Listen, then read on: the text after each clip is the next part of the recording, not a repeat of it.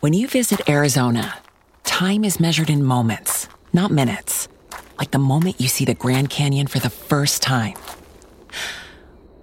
Visit a new state of mind. Learn more at hereyouareaz.com. What's the easiest choice you can make? Window instead of middle seat? Picking a vendor who sends a great gift basket? Outsourcing business tasks you hate? What about selling with Shopify?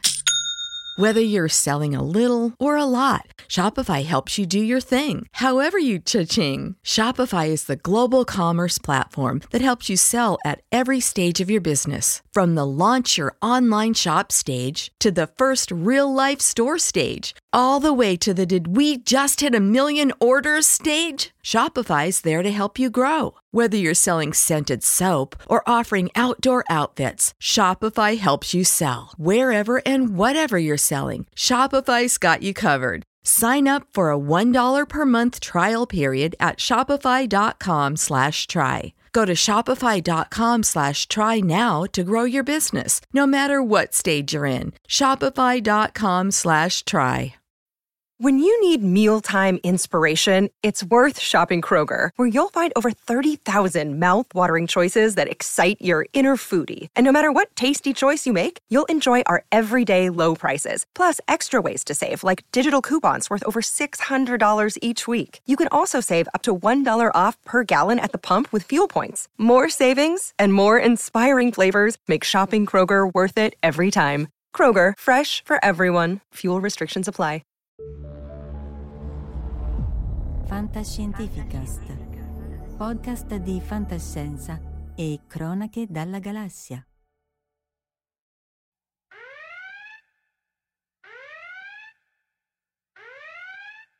Attenzione! Allarme qualità audio. Attenzione!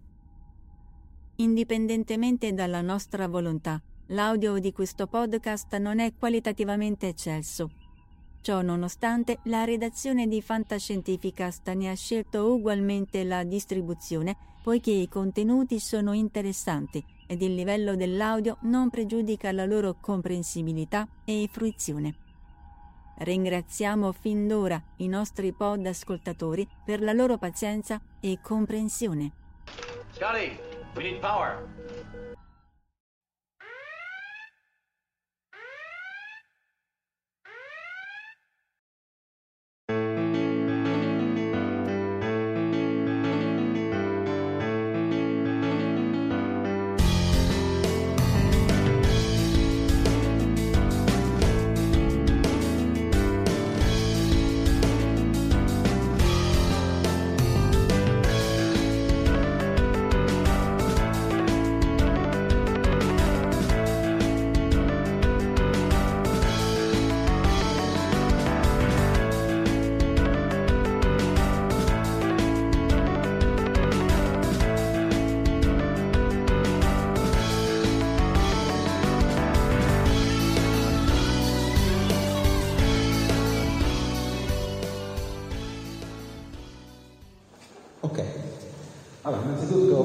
Grazie eh, per, per, essere qui anche in questa giornata invernale con problemi di traffico, problemi atmosferici, insomma però la veri solo a punk siamo qua. E, grazie sempre all'ospitalità della, della libreria Spazio 7 e questo è il quarto incontro del Roman Future Club. Eh, abbiamo iniziato a novembre con un uh, incontro sul, diciamo, di presentazione con ospite Cesar Santivagnaz dal Perù, poi abbiamo proseguito con incontro eh, con la Vania Lacimerian dall'India e Piotr Samasa dal Botswana. E a gennaio abbiamo proseguito con la fantascienza cinese con Simone Pieranni e la direttrice dell'Istituto Confucio di Milano, eh, Alessandra Lavagnino, e eh, oggi ci sono soltanto io, spero di essere un ospite all'altezza, per parlarvi del solar punk, quindi di questo eh, fenomeno che sta crescendo negli ultimi dieci anni e che è collegato in parte alla fantascienza cosiddetta cyberpunk, ma che da lì poi si distacca per una serie di, di, di ragioni che illustrerò. Intanto una piccola presentazione su eh, chi sono, scrittore di fantascienza da ormai tanti anni, da almeno 15, eh, mi occupo di fantascienza a tanti livelli, sia a livello di scrittura che a livello di editor, quindi sono anche appunto editore, piccolo editore di questa casa editrice che si chiama Future Fiction. Negli ultimi anni sto diventando anche un diciamo, relatore, public speaker, eh, faccio tanti convegni e eh, conferenze su temi legati principalmente alla fantascienza in un senso un po' più ampio del termine, quindi legati più che altro al futuro e a come gli scenari futuri intercettano o comunque percorrano nel nostro presente. Uh, una piccola parentesi su come siamo arrivati alla situazione attuale, è un piccolo riassunto di 300 anni di storia, molto riassuntivo, ma per far capire il tema di cui parleremo oggi. La seconda rivoluzione industriale ha trasformato i muscoli umani, il lavoro umano, in lavoro automatizzato, il lavoro delle macchine e attraverso un processo di cosiddetta digitalizzazione, quelle che prima erano le persone, gli animali che popolavano le strade e gli uffici sono spariti. La terza rivoluzione industriale di fatto ha trasformato le competenze umane in automazione. Oggi questi sono gli scenari delle nostre fabbriche e nel prossimo futuro anche delle nostre città. Da qui in poi da dove potremmo andare? Diciamo che questa è la mia supposizione, qui siamo già nel futuro prossimo, eh, neppure troppo prossimo, ma eh, la quarta rivoluzione industriale di fatto sta trasformando il cervello umano in cervello artificiale, cosiddetta artificial intelligence. Due grossi fenomeni all'orizzonte, Big Data e IoT, che sono l'internet delle cose, potrebbero però creare qualcosa di diverso, qualcosa che nella mia immaginazione potrebbe essere la prima rivoluzione peer-to-peer. La spiegherò un po' di più, ma l'idea che appunto le persone possano collegare le proprie competenze, le proprie conoscenze direttamente uno a uno e quindi restituire la creatività umana che in questo momento ci viene strappata via alla velocità della luce da nuovi sistemi automatizzati come Mid Journey eh, ChatGPT e DALI o forse questi che avete già sentito insomma ultimamente e quindi riprenderci qualche cosa di umano ehm, in uno scenario totalmente futuro. Okay? Questa è un'ipotesi perché oggi in realtà lo scenario è questo. Noi viviamo nel cyberpunk. Se vi ricordate la scena di apertura di Blade Runner, c'è scritto Los Angeles 2019. Quel futuro è già passato. Vuol dire che quel futuro è ormai il tessuto della nostra realtà, è il sistema operativo su cui gira il mondo. Attraverso alcuni indici, economia, energia, ambiente e lavoro, che ho in qualche modo semplificato con un famoso uh, graffito di Banksy, cioè there is no future, there is no alternative di Tarsceriana memoria, cioè questo è il migliore dei futuri possibili, prendetevelo o adattatevi. Quindi quelli sono dei, uh, dei sistemi, dei metodi, degli indici che rappresentano quella che è la nostra realtà. Li vedete, li sapete, li conoscete già. C'è un elemento in più, cioè quello della narrazione. La narrazione cyberpunk è la classica inversione per cui un personaggio come Mark Zuckerberg che vende i diritti, eh, le informazioni dei privati cittadini alle aziende è considerato il capitano dell'industria, mentre Julian Assange che offre le informazioni delle aziende al pubblico è considerato un criminale. Questa inversione è un classico del cyberpunk, per cui i buoni sono cattivi e viceversa. Come potrebbe essere il domani? Il domani potrebbe avere gli stessi indici ma con dei contenuti estremamente diversi. Um, diciamo che ci sono già in atto alcune forze, però sono molto segnali deboli ancora. Pensiamo per esempio alla blockchain, per il comics, peer-to-peer. Però l'idea è di una sostanziale trasformazione di questi indici attraverso dei fenomeni che stanno emergendo, sono già lì da alcuni anni, ma che ancora non hanno la forza di affermarsi. Um, come si può andare da una distopia che attualmente è la narrazione imperante, la narrazione per cui uh, il futuro ci viene sempre rappresentato in una maniera negativa, distopica, apocalittica, cinica, nichilista, ad una, non dico utopia, ma perlomeno a muoverci dalla, dalla, dall'attuale uh, in, ineludibilità diciamo, di questo presente. E io ho cercato di rappresentare un altro, um, un altro momento importante, cioè la costruzione del muro uh, del, del, Presidente degli Stati Uniti, precedente degli Stati Uniti, il tentativo di costruire questo muro si scontra sempre contro la creatività umana, cioè le persone, i bambini inseriscono delle aste e cercano di fare l'altalena da un punto all'altro del confine, per dire che ci costruiscono intorno a un'utopia, una distopia, ma le persone aspirano, vogliono, cercano sempre di muoversi da quella distopia. E un personaggio importante sicuramente Greta, eh, Greta che con i suoi eh, diciamo, scioperi del venerdì per il clima ha lanciato una serie di segnali importanti che eh, di nuovo ho cercato di rappresentare attraverso un altro graffito di Banzi che eh, rappresenta bene l'idea del solar punk, cioè da questo momento la disperazione finisce e comincia la strategia. Quindi rispetto alla fantascienza eh, post-apocalittica o alla fantascienza distopica dove si indica qual è il problema, il solar punk dice che questo non è sufficiente. Oltre al problema bisogna proporre delle soluzioni pratiche e concrete.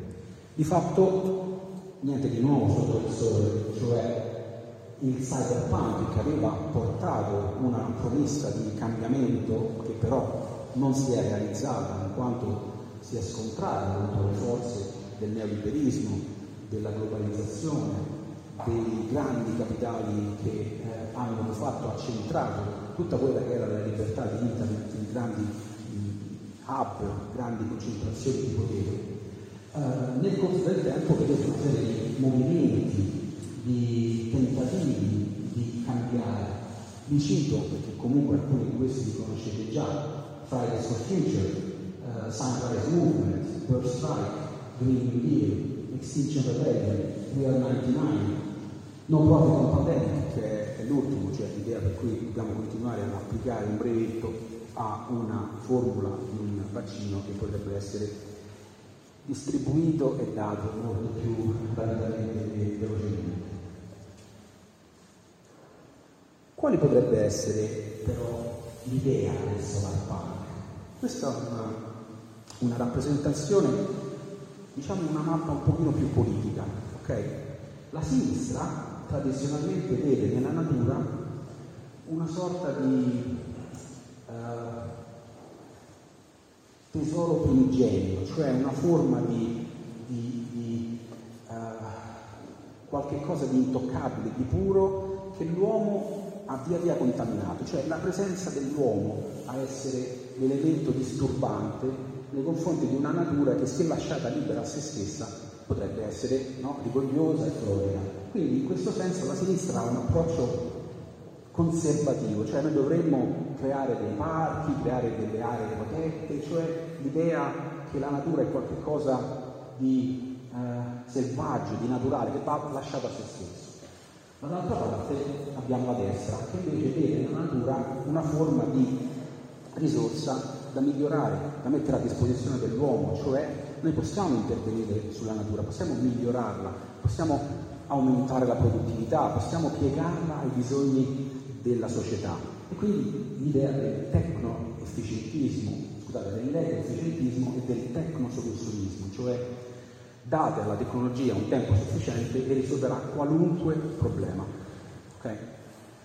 E quindi vedete due approcci diversi, quello che viene eh, spesso proposto come una soluzione green che è il bosco verticale di Milano, in realtà costa 14.000 euro al metro quadro, quindi proprio punk non è, quindi non rientra molto nelle soluzioni solar punk, in realtà rientra in quello che viene chiamato oggi greenwashing, cioè vendere con una passata di verde quello che in realtà è sempre stato appannaggio di una elite molto ristretta di persone.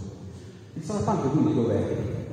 Il solar punk è immenso in questa idea per cui dobbiamo mettere la tecnologia in mano alle persone e fargli fare quello che vogliono loro, cioè lasciare che la tecnologia sia utilizzata in forma libera, aperta e accessibile a, chi, a chiunque, almeno al numero maggiore di persone, attraverso quindi un'idea molto più partecipativa, collaborativa rispetto a quanto c'è adesso, cioè eh, la, la, tecnologia e l'uomo e la natura coesistono, non sono separati e nessuno dovrebbe prevaricare sull'altro.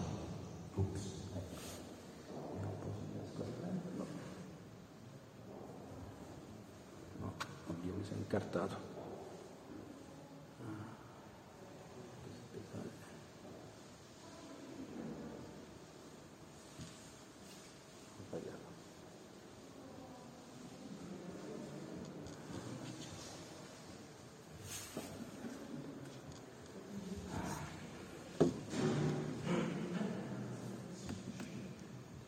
Niente, si è bloccato tutto.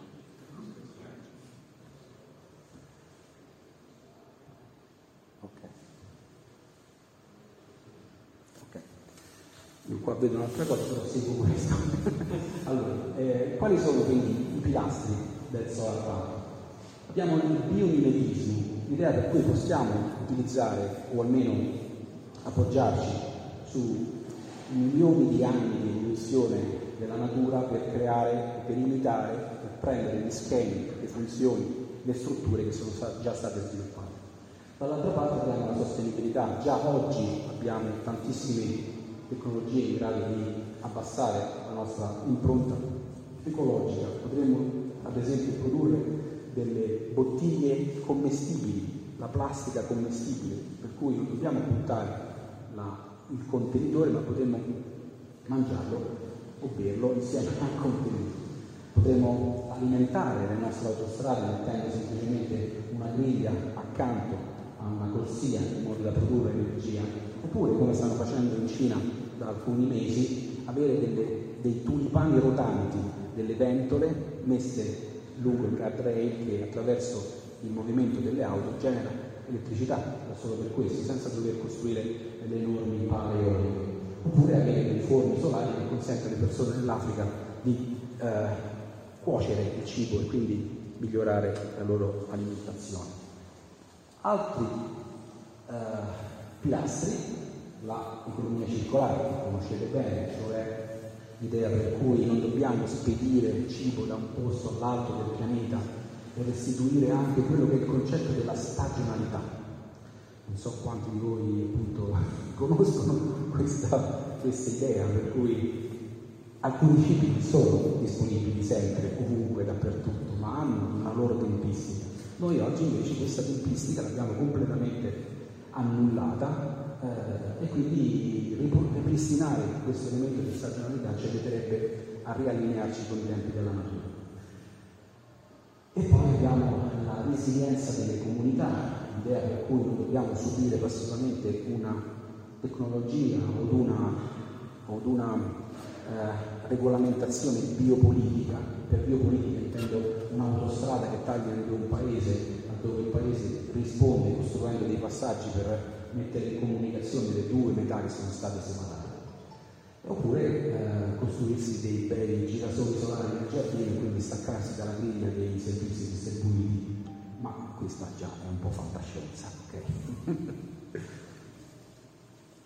Andando avanti abbiamo altri pilastri, l'inclusività, cioè l'idea per cui le tecnologie dovrebbero avere il costo più basso possibile, perché un conto è avere una protesi uh, molto costosa, molto bella, molto efficiente, che costa migliaia e migliaia di dollari. Un conto è restituire l'uso degli arti a persone che magari sono saltate su una mina o che hanno avuto una, una malattia. Quindi riuscire a stampare in 3D delle protesi da un costo molto basso, è un atteggiamento solar punk, inclusivo.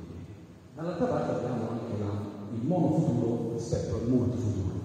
Oggi, o almeno da tantissimi anni, si è sempre parlato di futuro al singolare. In realtà questo è un po' limitante per tutti quei futuri, per tutte quelle narrazioni che non hanno avuto la possibilità di concorrere alla formazione di una visione più aperta, più inclusiva, più partecipata. quindi ad esempio il modo in cui raccontiamo una storia, che in Occidente prende la forma della struttura tripartita oppure del viaggio dell'eroe, è solamente una.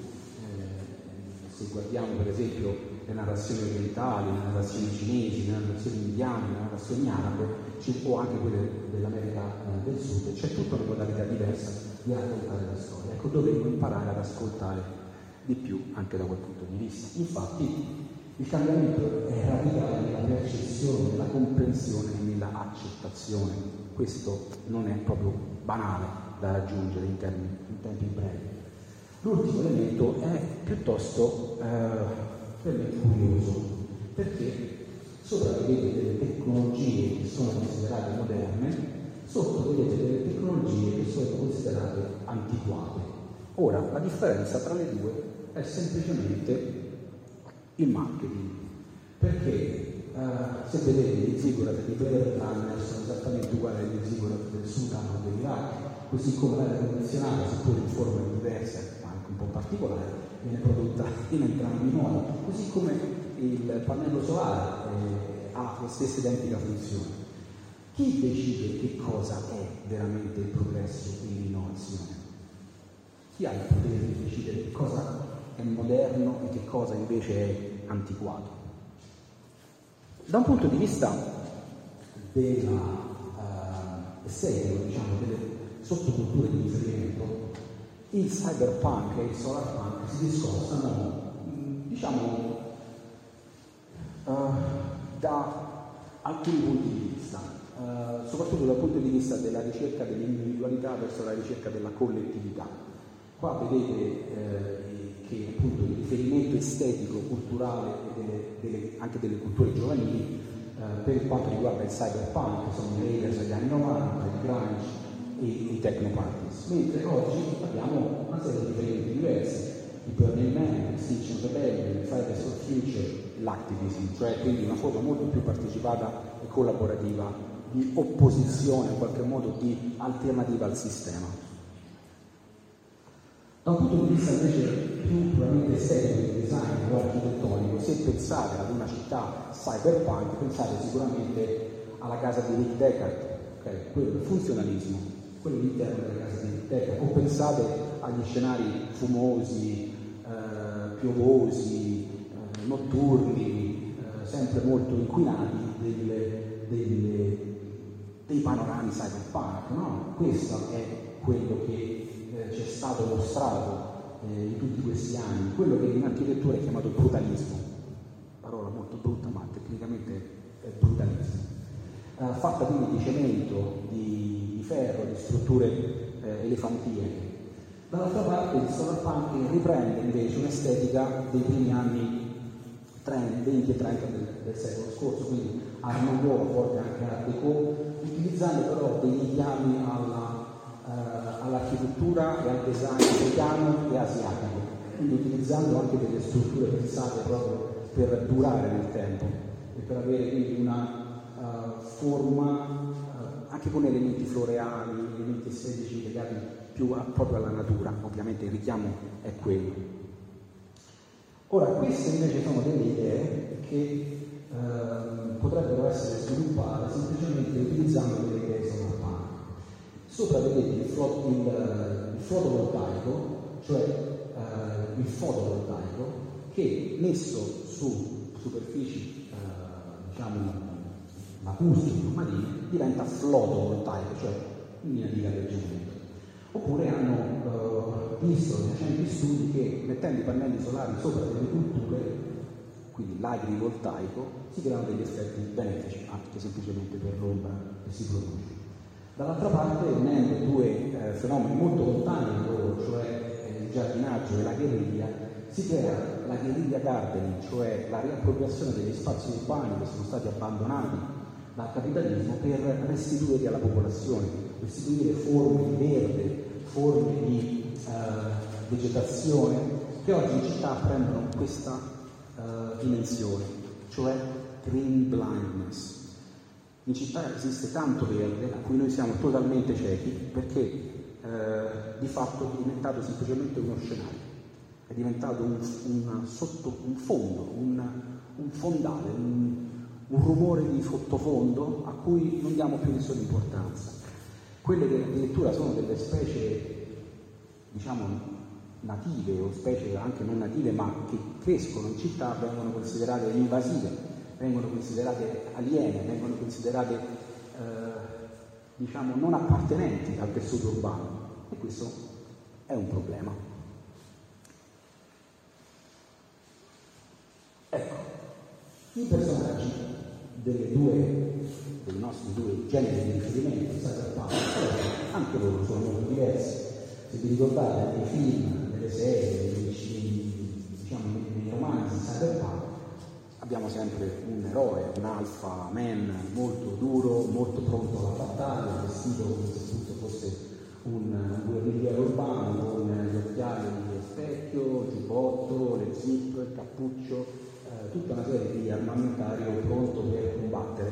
No? Dall'altra parte abbiamo delle donne, delle guaritrici, delle persone che si prendono cura degli altri, delle identità che sono diverse, normalmente marginalizzate, normalmente non considerate, e che quindi ritornano invece in una narrazione che, che le vede più al centro o addirittura protagoniste della storia stessa. Quindi, uh, cercando di applicare tutti questi elementi di cui vi ho parlato alla nostra realtà, c'è parecchio da fare. E Ursula Le Guin, nel suo discorso di accettazione del premio National Book Award, disse, qualche anno fa, viviamo nel capitalismo, il suo potere sembra inesplicabile, in, uh, ineludibile. E così è stato per il diritto dei re. Qualunque potere umano può essere diciamo, può, può, essere posto e cambiato dai, uh, dagli esseri umani. La resistenza e il cambiamento spesso iniziano nell'arte e ancora più spesso nella nostra arte, l'arte delle parole.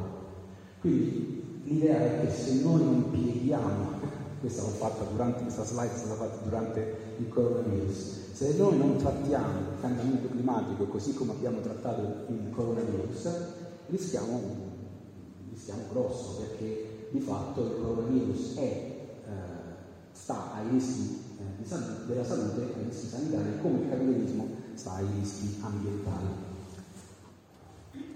Okay. E vi porto un altro, un'altra citazione di Anna Tiroli.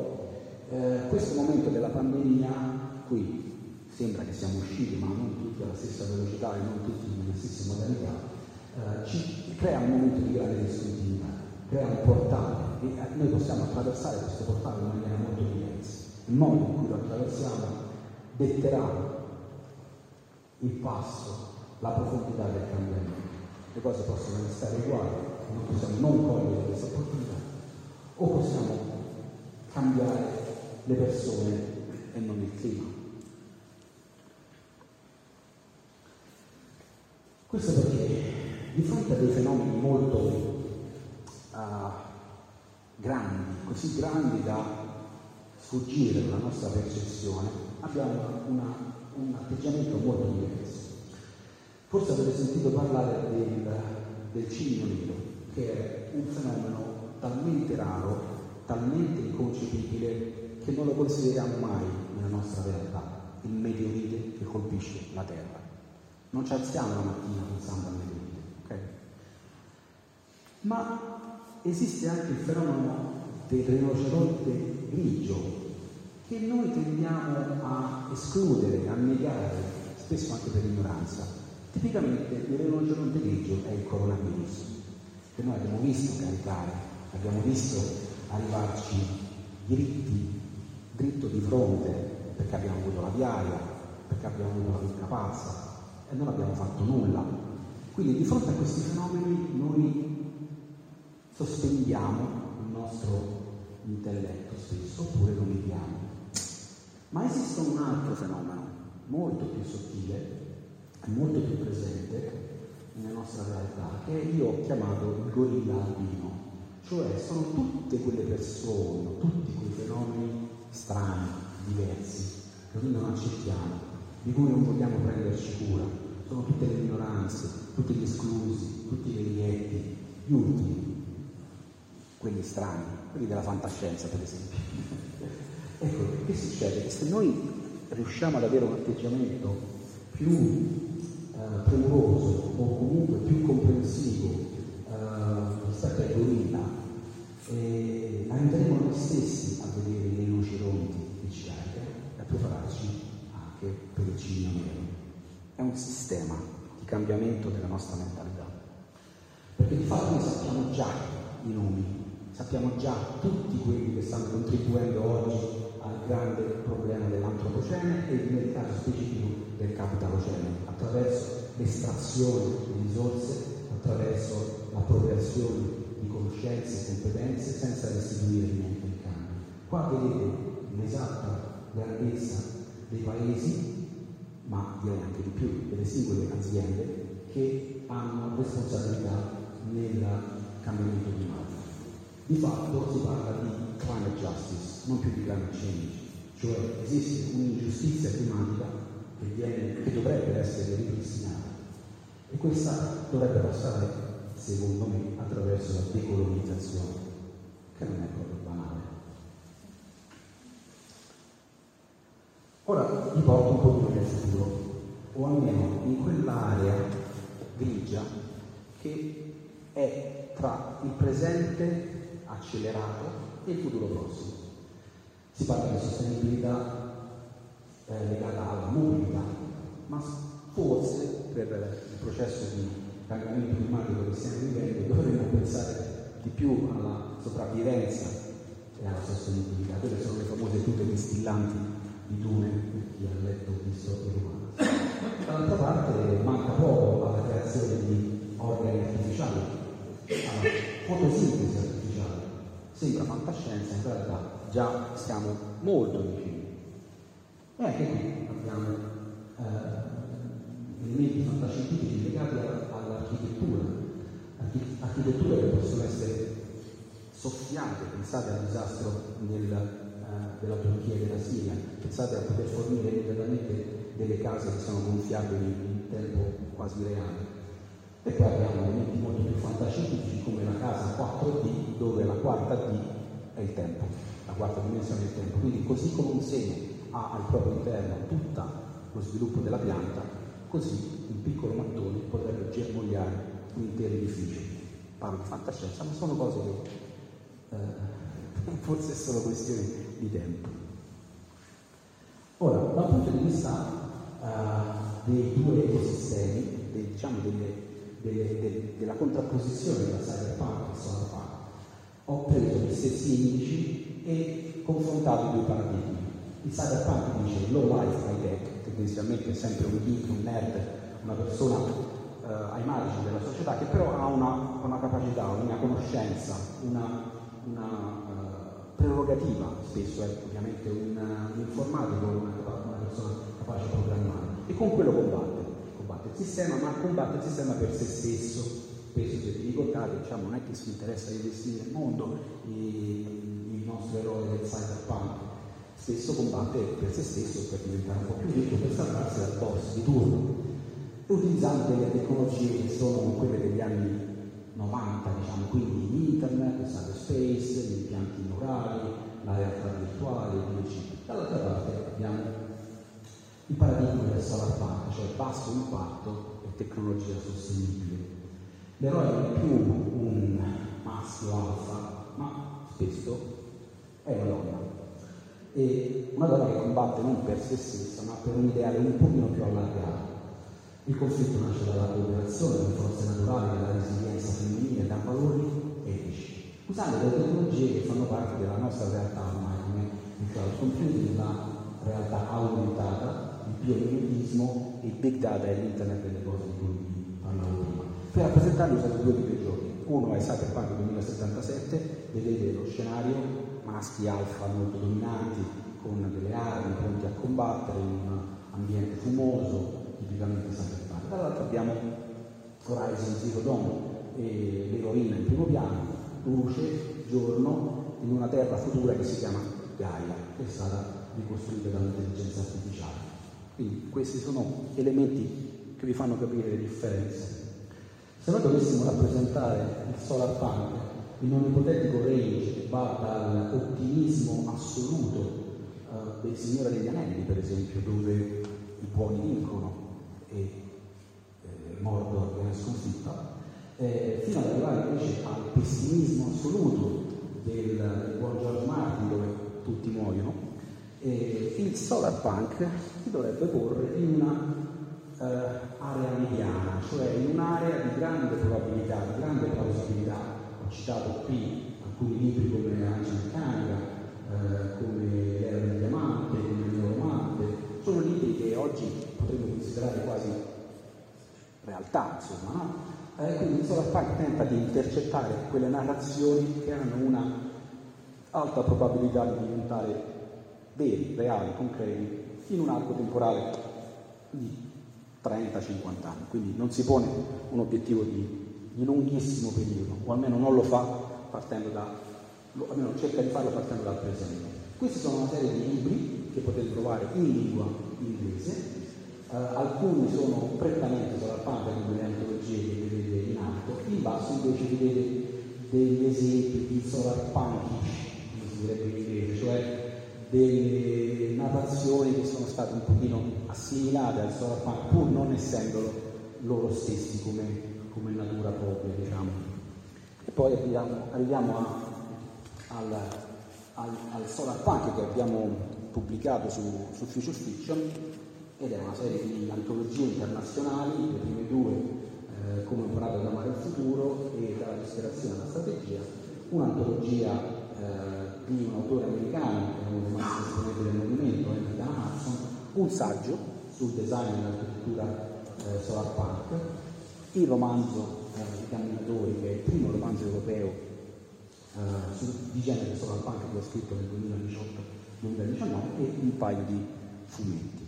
Su questo eh, aggiungo appunto che potete anche trovare alcuni, pochi, ma questi sono molto carini, eh, film di, che possono essere considerati un po' solarpunk. Ovviamente uno è proto, molto proto solarpunk, la principessa non ho no, però gli altri tre sono abbastanza moderni e sono, hanno delle tematiche interessanti che possono essere assimilate al movimento solarpunk. E da ultimo vi parlo di, del romanzo, di un romanzo che è la somma di tutto questo, uh, diciamo, cappello che ho fatto per arrivare a darvi una narrazione vera, concreta. No? Cosa succederebbe se invece di mangiare tre volte al giorno noi mangiassimo una volta al mese? Come cambierebbe la nostra impronta ecologica? La quantità di cibo che mangiamo, la quantità di cibo che conserviamo, che processiamo, che buttiamo via? Come cambierebbe quindi la composizione della nostra stessa casa? Questa è un'idea magari no, futuribile, fantascientifica, però pensate per esempio a come potrebbe essere ridurre, cambiare nostra, il nostro metabolismo di base. Se mi seguite su questa ipotesi, l'idea appunto è che un gruppo di persone attraverso nanotecnologia, cioè nanomacchine in grado di assemblare proteine, vitamine e carboidrati, riescano ad alimentarsi con degli elementi semplici che si trovano nel terreno, foglie, cortecce, terra, e con quella tecnologia si affrancano dalla vita precaria che fanno, cominciano a scambiarsi la formula compositiva degli oggetti. Se Valentina è bravo a fare le scarpe, io sono bravo a fare le maglie, magari ci scambiamo direttamente peer to peer nella formula 3D attraverso un database open source e non abbiamo più bisogno di passare attraverso un negozio, costruiamo la nostra economia, disintermediando. Okay? Forti di questo, decidono che probabilmente Roma non fa più per loro e che quindi, decidono, e che quindi uh, e, e tornano a fare una cosa che in città è considerata quasi illegale, cioè camminare. Noi camminiamo negli spazi che ci sono riservati dalle macchine, in quanto non paghiamo una tassa di circolazione. Le città non sono più fatte a misura d'uomo, le città non ci vogliono più, le città vogliono essere smart, andare per conto loro, essere più rapide, più veloci, più efficienti. Siamo diventati gli ingranaggi della città stessa. E quindi queste persone con questa consapevolezza lasciano la città, lasciano Roma e cominciano a ripopolare zone che sono state abbandonate per via del processo di urbanizzazione. Noi siamo stati per circa 10.000 anni sedentari, ma per un tempo molto maggiore siamo stati nomadi e la dieta dei nomadi è molto migliore della, della dieta dei, dei sedentari, diciamo ultimamente. Se andate in un supermercato, girate eh, l'etichetta di molti eh, prodotti, vedrete che non c'è quasi più niente di naturale, è tutto artificiale. Io spesso, questo lo comporto come esempio, per scrivere questo romanzo eh, ho applicato in parte questa dieta e ho cercato di nutrirmi soltanto con cibi che fossero che contenessero tre ingredienti al massimo. E non è facile, vivendo a Roma e non in campagna, perché nel supermercato quello trovi, trovi cose molto... Ovviamente non parlo del, del reparto frutta e verdura, parlo del, del, cibo che normalmente le persone comprano in città. E già soltanto facendo così ho perso 10 kg, poi l'ho ripreso, però era per dimostrare che effettivamente è difficile oggi eh, il prezzo che paghiamo per, per stare nella nostra società è molto alto in termini di lavoro, in termini di alimentazione, in termini di eh, proprietà e quindi ecco questa è un po' l'idea che sta dietro ai, ai camminatori. Vi lascio con questa riflessione. Uh, cento anni fa alla Fiera Mondiale di Chicago lo slogan era la scienza trova, l'industria applica e l'uomo si conforma, l'uomo si, si adatta. Ecco, cento anni dopo questa è la copertina di Economist, secondo me lo slogan dovrebbe diventare l'uomo trova, la scienza applica e l'industria si adatta. Se non torniamo a guidare noi l'evoluzione, se non torniamo a guidare noi il processo di sviluppo umano e lasciamo che questo venga fatto da algoritmi, intelligenza artificiale, eh, capitale di rischio, fondi di investimento, credo che il futuro non sarà migliore, anzi sarà piuttosto peggiore. Di fatto noi cerchiamo sempre di guardare al futuro in maniera ottimistica, crediamo che il futuro possa essere rappresentato da una bella pianta florida, verde, con tanta acqua, vaso e della terra. In realtà il futuro si presenta spesso così come in un territorio arido dove dobbiamo combattere, dove dobbiamo sviluppare le nostre lacune per poterci difendere dalla competizione, in un'area appunto che ci dà poche risorse, però ogni tanto, ogni primavera magari un fiore riesce a sfociare. Grazie.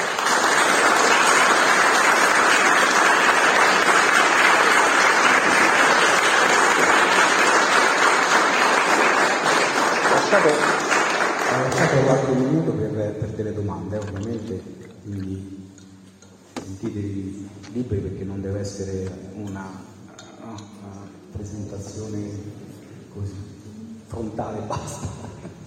Spero che appunto questi, tutti questi elementi, eh, alcuni molto realistici, altri molto futuribili, possano un po' no, aver eh, aperto l'immaginazione. Di fatto questo è l'esercizio che bisogna fare aprire l'immaginazione e cercare di applicarla a quella che è la nostra realtà. Oggi il movimento solarpunk ha, una, ha varie anime, varie declinazioni. Eh, io parlo per esempio con degli, degli sviluppatori che hanno creato delle app per mettere in comunicazione dei pescatori in Brasile con dei porti dove eh, il pesce che viene pescato non viene surgelato e spedito nei, nei mercati giapponesi, americani, europei, ma resta lì in quelle eh, aziende che poi lo vendono nei mercati locali per far restare il profitto nella zona locale e non essere congelato e volare, e volare via. Questo è punk, cercare di dare la tecnologia alle persone in modo che possano migliorare, possano vedere il frutto del proprio lavoro. Quindi in una forma di uh, opposizione a quello che è il peggior aspetto del capitalismo, cioè l'appropriazione, no? la, la, la, l'estrattivismo di, di, qualunque tipo di, di risorse e di competenza. Uh, quindi non basta semplicemente immaginare qualcosa di futuribile, è molto più interessante, molto più utile cercare di appunto mettere un pannello solare sopra a una cultura e eh, aumentare l'indipendenza e l'autonomia sia energetica che alimentare di, una, di un contadino, oggi ne stiamo parlando, no? in termini molto concreti. Quindi portare delle esperienze dirette, e non so se voi avete esperienze dirette su, su questo, potete condividerle, il momento è quello giusto. Ecco. A me è una, una riflessione rispetto a quello che dicevi sui camminatori, per esempio, perché già oggi, da, da poco tempo, si comincia a sentire parlare di città dei 15 minuti Mm-hmm. No? E quindi è proprio quello che dicevi prima rispetto alla possibilità di avere gli spazi, adesso che vogliono diminuire sempre di più, no? E quindi eh, devi avere tutto nell'arco dei 15 minuti a piedi, non puoi camminare in sopra. Però devi fare tutto nell'arco dei 15 minuti. Sì, sì, sì, va, va, ci sono appunto, va, va, va rimodulata, va ripensata tanto. Eh, vedere, l'urbanizzazione ha preso delle forme no? mostruose, no? C'è chi passa ore nel traffico su, su un budello di strada, esatto, e non si pensa... Però ecco, Roma da quel punto di vista ha più, molti più problemi di, altri, di altre città. Certo, certo, indubbiamente. Pure anche tanto verde. Esatto, c'è tanto verde, sì, questo sì. Questo sì. Prego. Una domanda più un trattamento letterale cyberpunk, anche come eh, si è reso più noto, è stato da subito identificato in alcuni autori, eh, William Gibson, Bruce Durbin. Ecco, il solarpunk a che punto è? Abbiamo già qualche autore di riferimento, dobbiamo aspettarcelo, o forse nemmeno perché è un movimento più comunitario e... Sì, diciamo...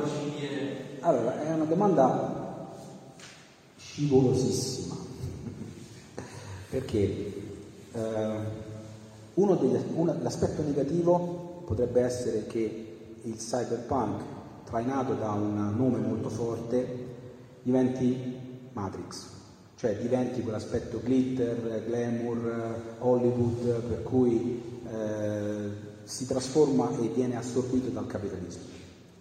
E viene masticato e riproposto, ok? E quindi perde la sua carica sovversiva. William Gibson negli anni, primi anni 2000 diceva ma io quando ho scritto Neuromante non pensavo a Matrix, si è persa completamente la, la matrice sovversiva, la matrice controculturale.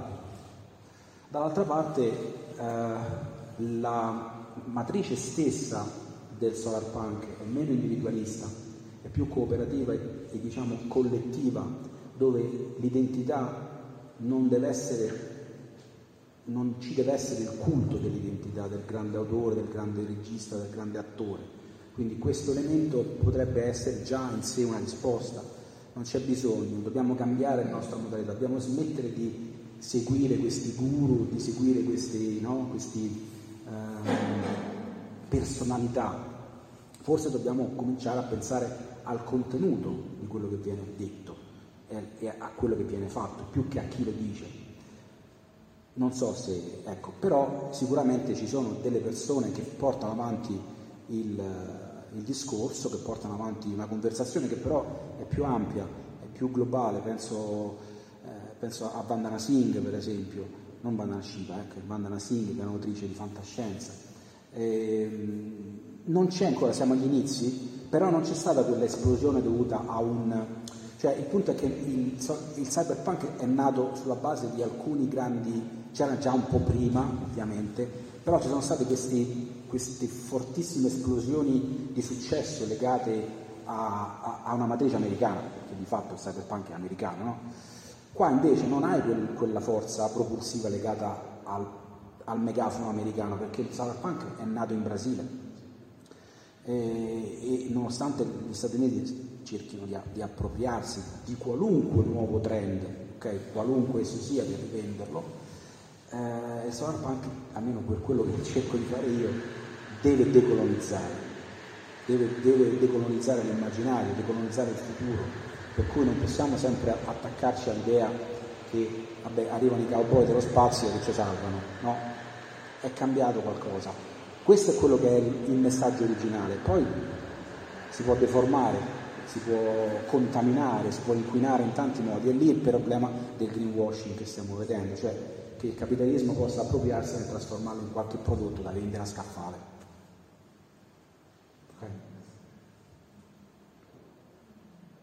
Se uscisse un autore tipo William Gibson, però diciamo dire quindi del mondo diciamo, anglo-americano mezzo alla punk, secondo te cosa succederà? Vediamo, eh, ben venga, cioè in questo momento il problema non è chi, chi lo incarna, in questo momento secondo me il problema è trasmettere il messaggio giusto, perché il rischio più grande è quello dello scivolamento verso il cyberpunk, cioè il messaggio originale del solar punk già è stato declinato in hope punk, lunar punk, cioè già si spezzetta in altre sottocategorie eh, perché? Perché qualcuno ci fa marketing sopra, perché qualcuno vuole vendervi il nuovo trend, perché qualcuno vi racconta la stessa storia che prima finiva bene, prima finiva male, adesso finisce bene, ma di fatto non è cambiato l'approccio. Di fatto non ci sono soluzioni per cambiare il tuo domani o il tuo presente oggi, darti gli strumenti per cambiarlo. Quello è il punto, cioè non si può vendere la narrazione e basta, non si può vendere il pesce, bisogna vendere la canna da pesca, no? Questo è sempre il messaggio. Quindi non è facile, però ben venga qualunque contributo nella giusta direzione, altrimenti il rischio è quello dell'appropriazione e della trasformazione dall'interno semplicemente per un motivo di individualismo, di così, successo, fama. Se vedete c'è questo, questo aspetto, soprattutto in Italia. Prego. Non può essere che questo movimento non sia in realtà stato creato eh, con quest'onda e con questo boom, tutte queste diciamo, specifiche per spronare a una forma diciamo, di attivismo nella vita di chi lo incontra in qualche modo, cioè anziché nascere con un progetto legato alla letteratura o alla cultura, all'estetica, che non sia invece un, un, vero e proprio movimento di rivoluzione che naturalmente è nato nel momento in cui c'è eh, il problema climatico, cioè, quindi in realtà è una, chiamata alle armi, no? Sì. Sì, sono, come facevo vedere prima, ci sono, ci sono state una serie di movimenti precedenti eh, che, che, erano già loro portatori di una istanza, no? un'istanza legata al cambiamento climatico, un'istanza legata al capitalismo eh, più, più, più, estrattivo, no? tanti elementi, no? abbiamo tante crisi, quella finanziaria, quella del Covid, quella ambientale, ovvio che c'è nello stomaco no? una serie di germi che no? Pian piano montano, e, però non si era collegato alla fantascienza, non era collegato alla fantascienza, la fantascienza si era fermata a una proposta, cioè, anche se ovviamente aveva ha avuto il suo momento utopico no? negli anni 30 e 40 quando la, la, l'industria tirava.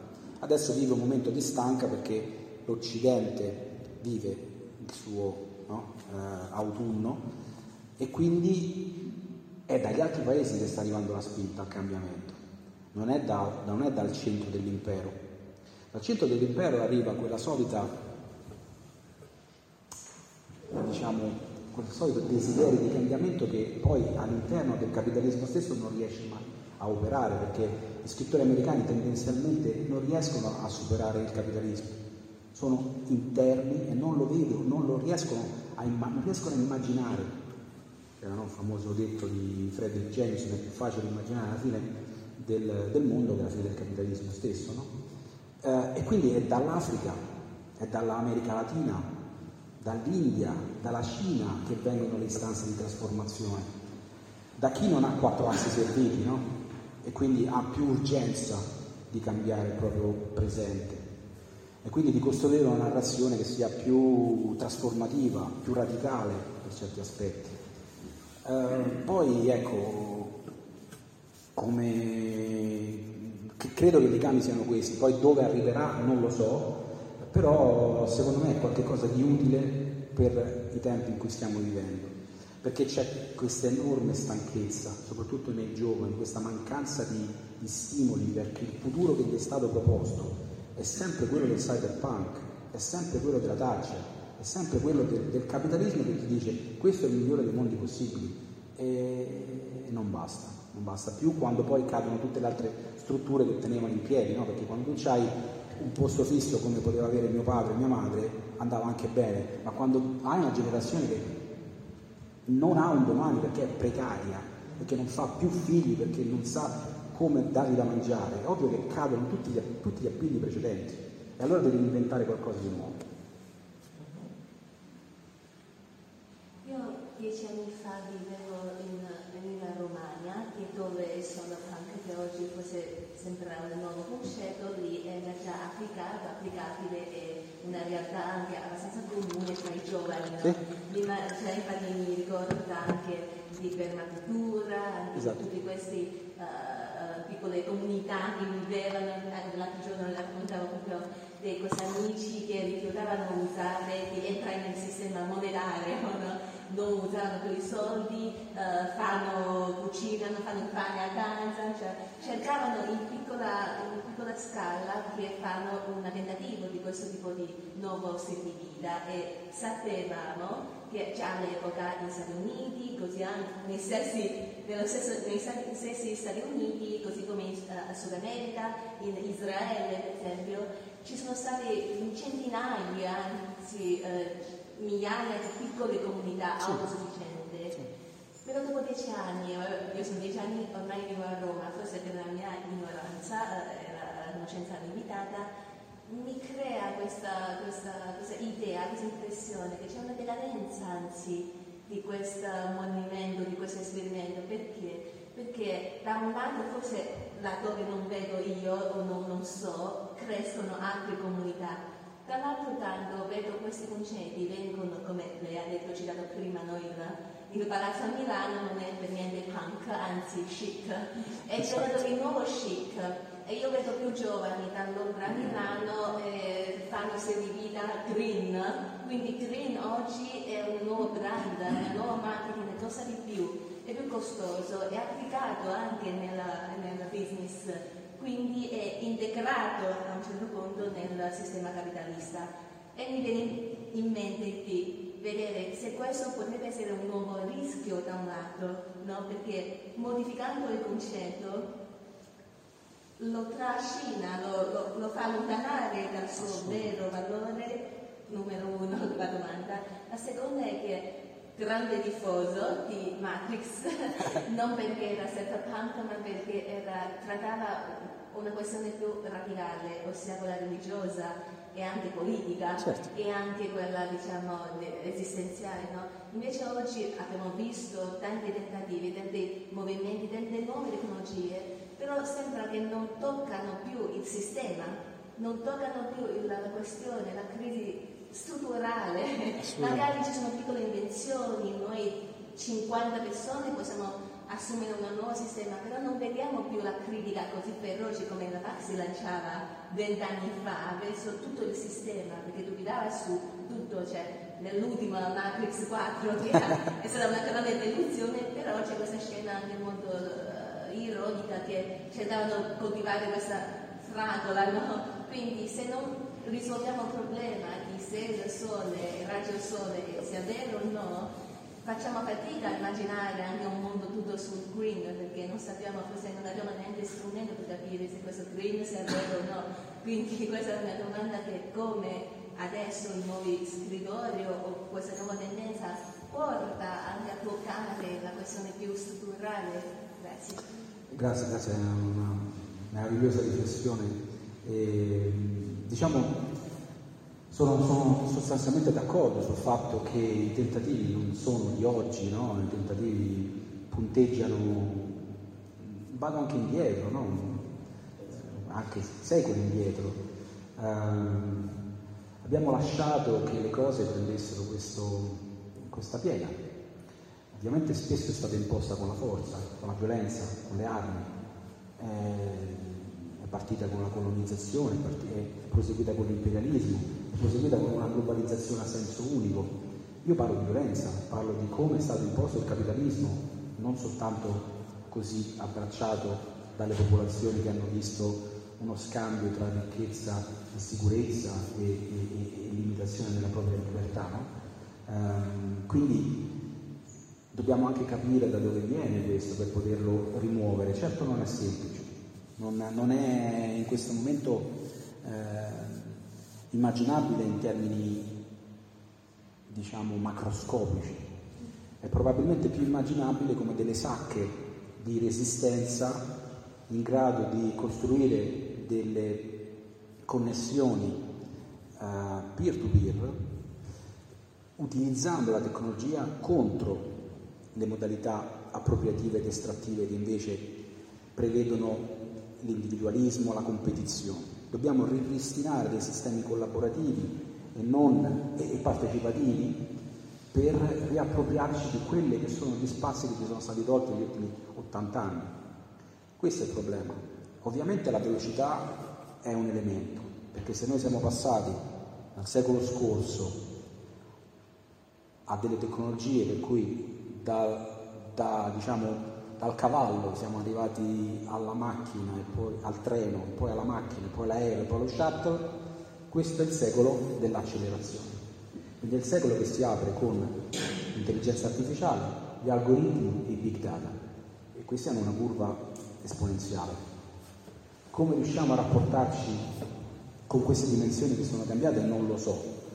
Di fatto ci portiamo il secolo vecchio con vecchi problemi, anzi quelli che pensavamo fossero risolti con la seconda guerra mondiale non sembrano neppure risolti. E quindi non abbiamo neanche gli strumenti per, non abbiamo neanche risolto quelli. E quindi è molto complesso quello che ci portiamo in questo secolo. Io credo che dobbiamo ritornare perlomeno a degli elementi di etica, perché il capitalismo è deragliato pesantemente sull'etica e quindi la tecnologia lasciata a se stessa non è neutrale. Non è neutrale, perché la tecnologia è in mano ad alcune persone, ad alcune entità che la utilizzano per, per, per alcuni scopi, quindi non è neutrale.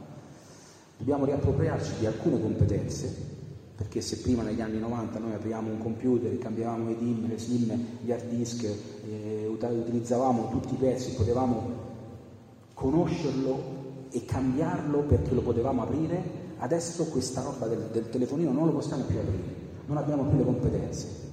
E questo è un problema fondamentale perché come il computer è anche il campo, basta una generazione per perdere tutte le conoscenze che sono legate all'agricoltura Basta una generazione. Io sono nato in città nel 1973, non so la differenza tra un castagno e un acero.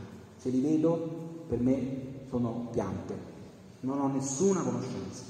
Però distingo bene una Lexus da una Mercedes. Quindi questo tipo di ignoranza o di competenza, che ovviamente mi serve per operare nel mio ambiente di riferimento, che è quello urbano, cambiando quello come, come, come, come svilupperà? Se domani dovessimo andare a vivere in campagna per via di approvvigionamento, scarsità di risorse, sarebbe dura.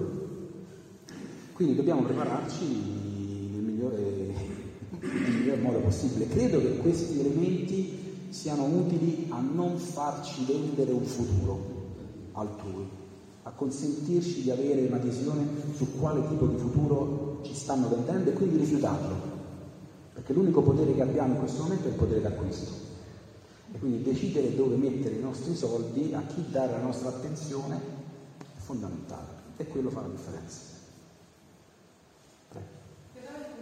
Aspetta, eh, aspetta, aspetta, c'era una domanda.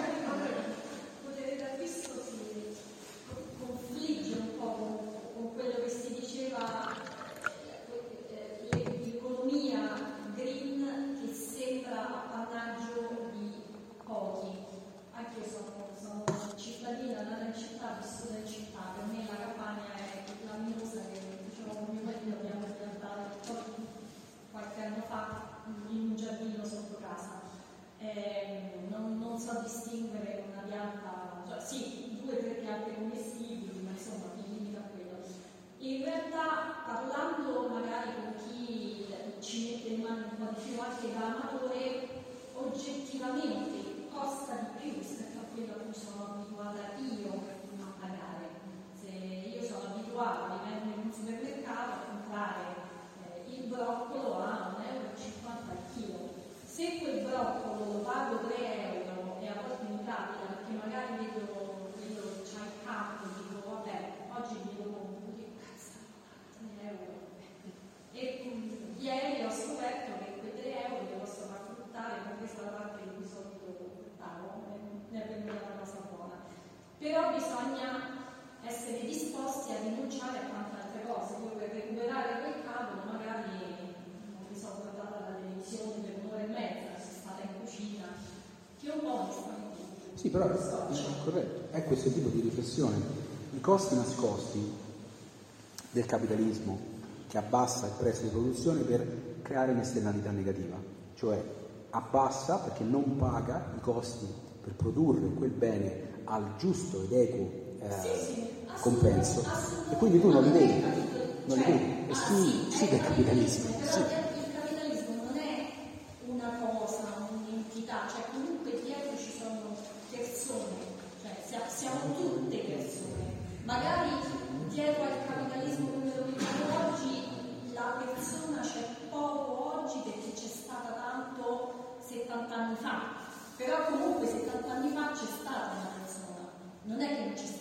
Stata. Henry Ford c'è stato e ha detto sai che c'è da oggi, a me non me ne frega più niente ed è stato un grande illuminato, cioè ha visto veramente una cosa, da oggi a me non me ne frega niente, voglio avere una villa di bulloni sempre lì e non mi importa che questa villa cresca, l'importante è che io li produca perché a me pagano per produrli, poi non li uso, pazienza, intanto li produco. Eh, gli effetti si vedono oggi. Eh, lo so che si vedono oggi, ma dall'altra parte invece c'è chi in Giappone a un certo punto ha detto no, sai che c'è, ma perché io devo produrre che poi mi rimangono lì? Certo, già si Produco solo al momento, peccato che l'effetto di quel produco al momento è ho una sola persona che mi supervisiona un ambiente circolare e quella sola persona dopo 20 anni che fa un lavoro in quel modo schiatta di esaurimento perché non ce la fa più.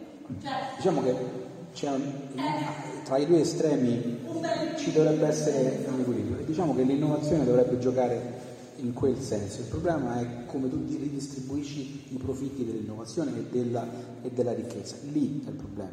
Ok? Quando noi arriviamo... Eh, sì, a rinunciare a qualcosa. Chiaro, però non c'è mai stato nella storia dell'umanità una elite che ha un moltiplicatore di stipendi così alto rispetto al, al, alla lavorazione. Ok? Questa appropriazione Beh, non- oddio, non c'è- io non lo so perché non, non vivevo ai tempi, per esempio, No. della rivoluzione francese. Secondo me, insomma, Ecco, il punto è, quella era negativo, giusto? assolutamente. Ok, oggi invece questo lo consideriamo il migliore dei mondi possibili.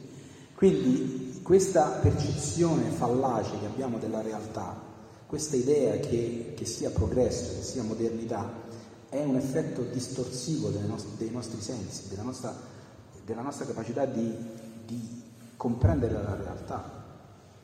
Quindi invece di avere una distribuzione migliore, siamo fermi al palo lì forse?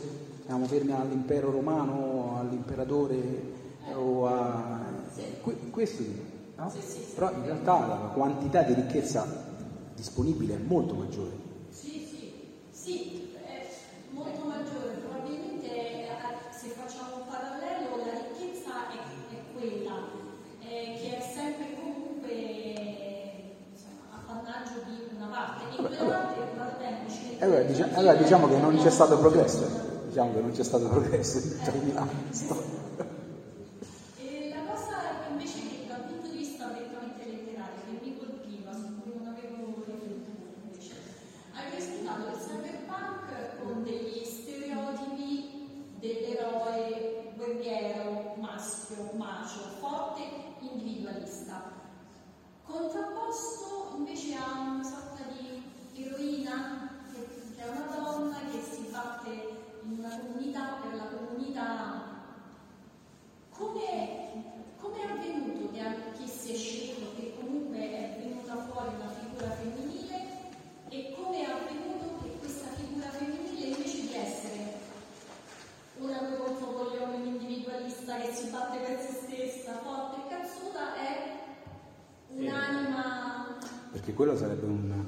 Stereotipo maschile. Eh, ma non è un classico stereotipo femminile? Quale? Quello della donna. Della donna che si prende cura? Non così tanto, non così tanto, o almeno non si è visto così, eh, così spesso inserito in una narrazione. Non è, un, non è ovviamente per, per rendere la cosa chiara ed evidente, Sì, sì, è un po', un po' spinto sui margini, ok? Un po' spinto sui margini. Però il senso è questo, non deve essere necessariamente, cioè il maschio alfa sempre al centro del capitano Kirk. Ok? Questo è. Capitano, eh, ha fatto il suo tempo, ma non perché il capitano Kirk sia invecchiato di suo, che è già un motivo, ma perché nel frattempo, nel frattempo sono, sono cambiate Ma è proprio per questo. Però il femminismo Ecco, appunto. alla fine ci riporta nuovamente alla No, no, no, no,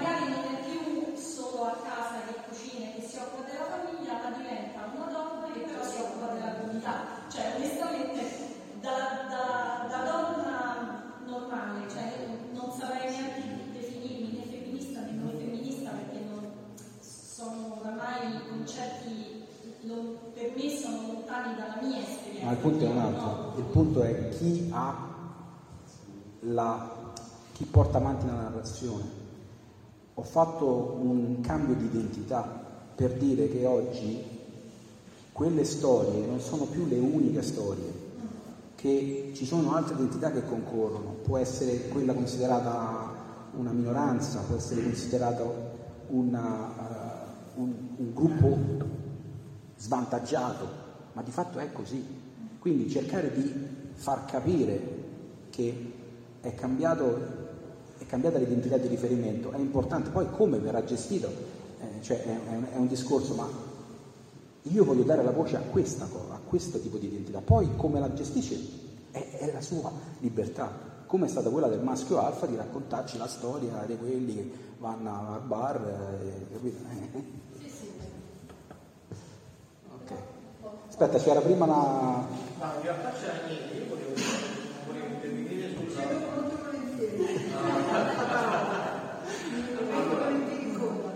Io sono eh, diciamo, assolutamente d'accordo con quello che dice Francesco, una cosa che, diciamo, che eh, posso raccontare in maniera diversa, nel senso che il maschio alfa con tutto il cyber park è così per la comportamento motivi storici. cioè, eh, fino a una quindicina d'anni fa, eh, gli scrittori di fantascienza eh, e i lettori di fantascienza sono stati mediamente dei maschi e purtroppo dei maschi che non avevano a che fare con le ragazze, quindi avevano proprio un problema. Ah, con questo diciamo, c'erano le, le eccezioni.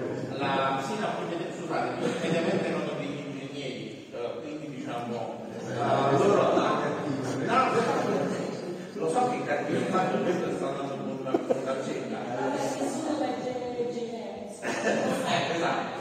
Ah, I eh, diciamo, eh, primi romanzi di fantascienza azzeclinati al femminile ah, avevano eh, una forte impronta ah, che è quella che diciamo, Francesco attualizzando la riporta adesso su delle questioni femminili, cioè i racconti di Cancella ah, sono il racconto di una femminista che parla di una condizione femminile in un paese che negli anni 60 poteva essere lontano, per cui ogni tanto qualcuno diciamo, lo ritrova nell'attualità, però diciamo, avevano quel tipo di problematica perché c'è, ci sono gli aspetti di identificazione tra l'autore, in questo caso l'autrice, e quello che vuole raccontare e a chi parla.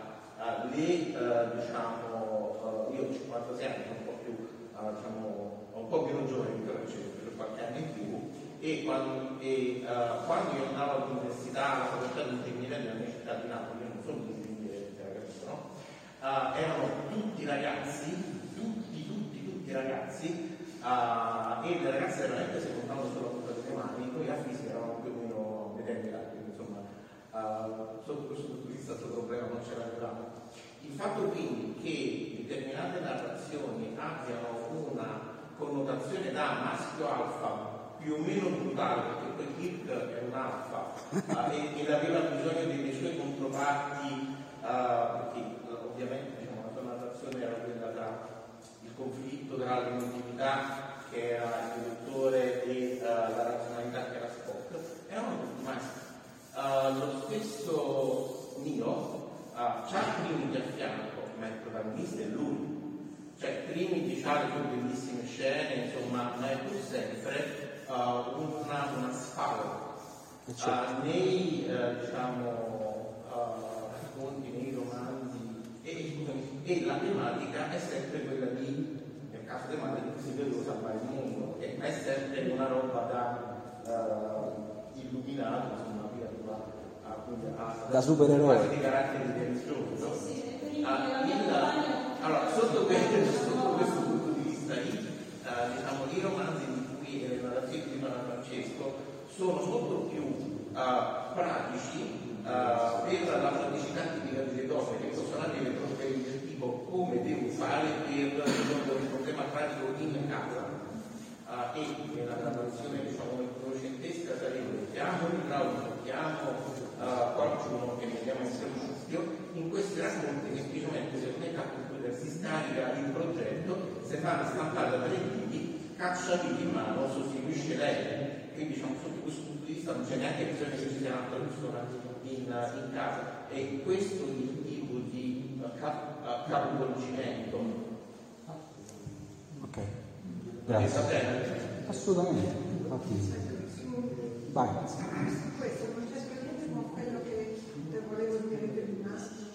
però mi viene in mente eh, dall'osservazione che faceva il signore dicendo che c'è stato il femminismo in mezzo. Uh, quello che io ho visto per differenza è che nei uh, personaggi rappresentati da identità di genere femminile uh, non troviamo la mamma, la santa, la puttana, la strega, che sono i topoi ai quali siamo abituati. E poi io vedo già lì la differenza, cioè il fatto che non sia l'elemento di liderismo assoluto, infatti mi ha molto divertito l'intervento che hai fatto perché su quattro parole che hai scelto una era cazzuta e l'altra eh, con le palle. Quindi voglio dire, siamo ancora di un linguaggio che abbiamo dentro, eccetera, con tutte le rivoluzioni possibili immaginabili pagate sulla pelle, no? Di chi le fa, le fa e continua a fare. Però è questo che mi viene in mente. Io ci trovo già un'enorme soddisfazione nel vedere che il personaggio di riferimento, quindi l'elemento leader della narrazione, non va, non mi rappresenta le quattro figure che da sempre no? sono i modelli che ti vengono proposti e me ne dà altri che sono ancora molto legati all'idea di maternità, di accudimento, perché l'inclusione è accudire, ci sono ancora dei temi che vengono per definizione da questo, però intanto non ho visto le altre quattro, quindi vai. Questo è il mio pensiero. Vai, intanto però faccio una foto, siete bellissimi. allora, io Francesco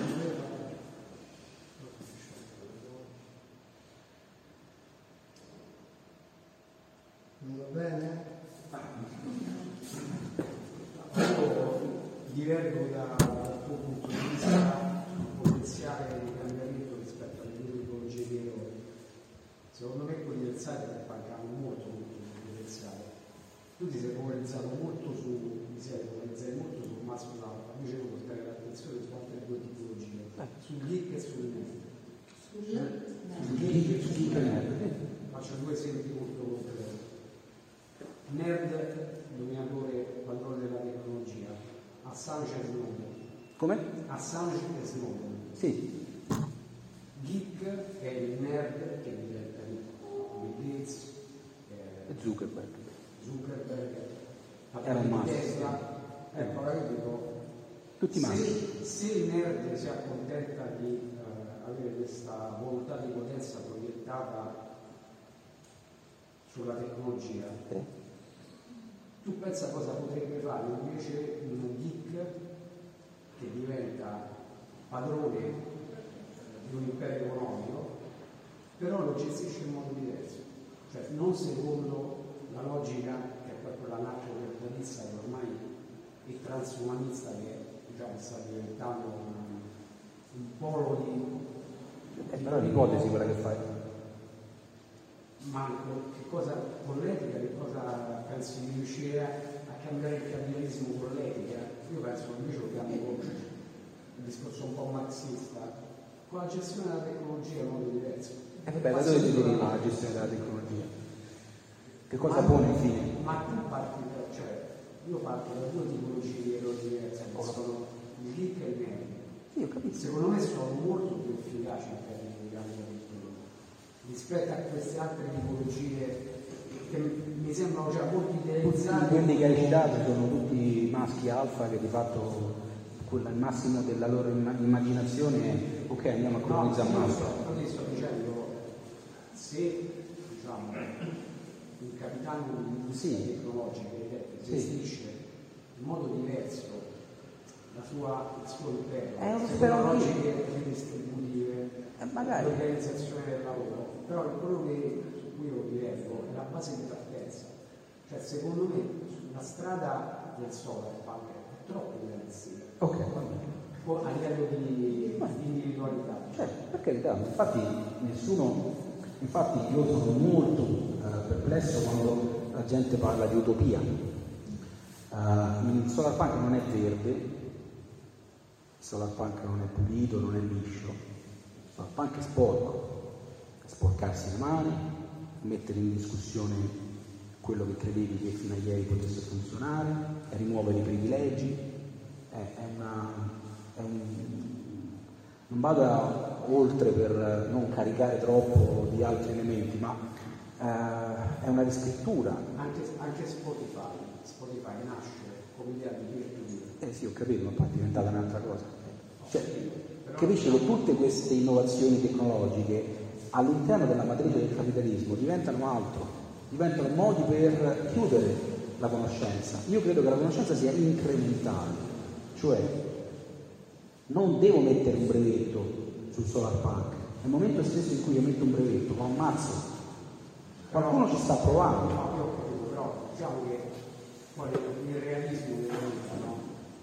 No, no, no, no, Il, realismo, il realismo lo lascio alla...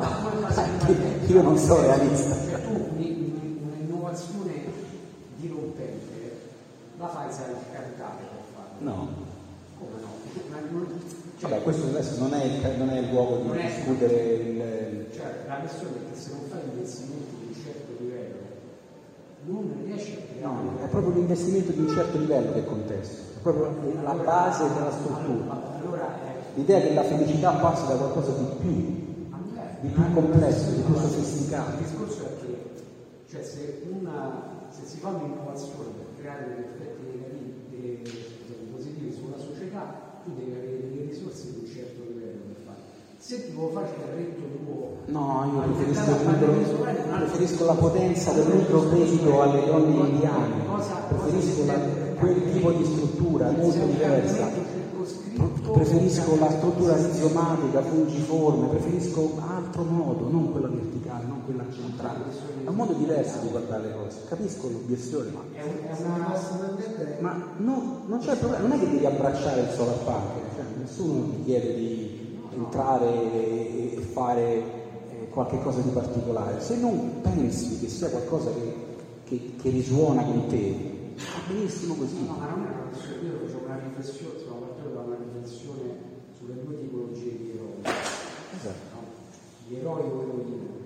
Quindi partiva dall'altra e diciamo la, la riflessione voleva portare a quelli che sono degli esempi tangibili, cioè io parlavo infatti di nerd, ho fatto due esempi sono quelli più noti, no?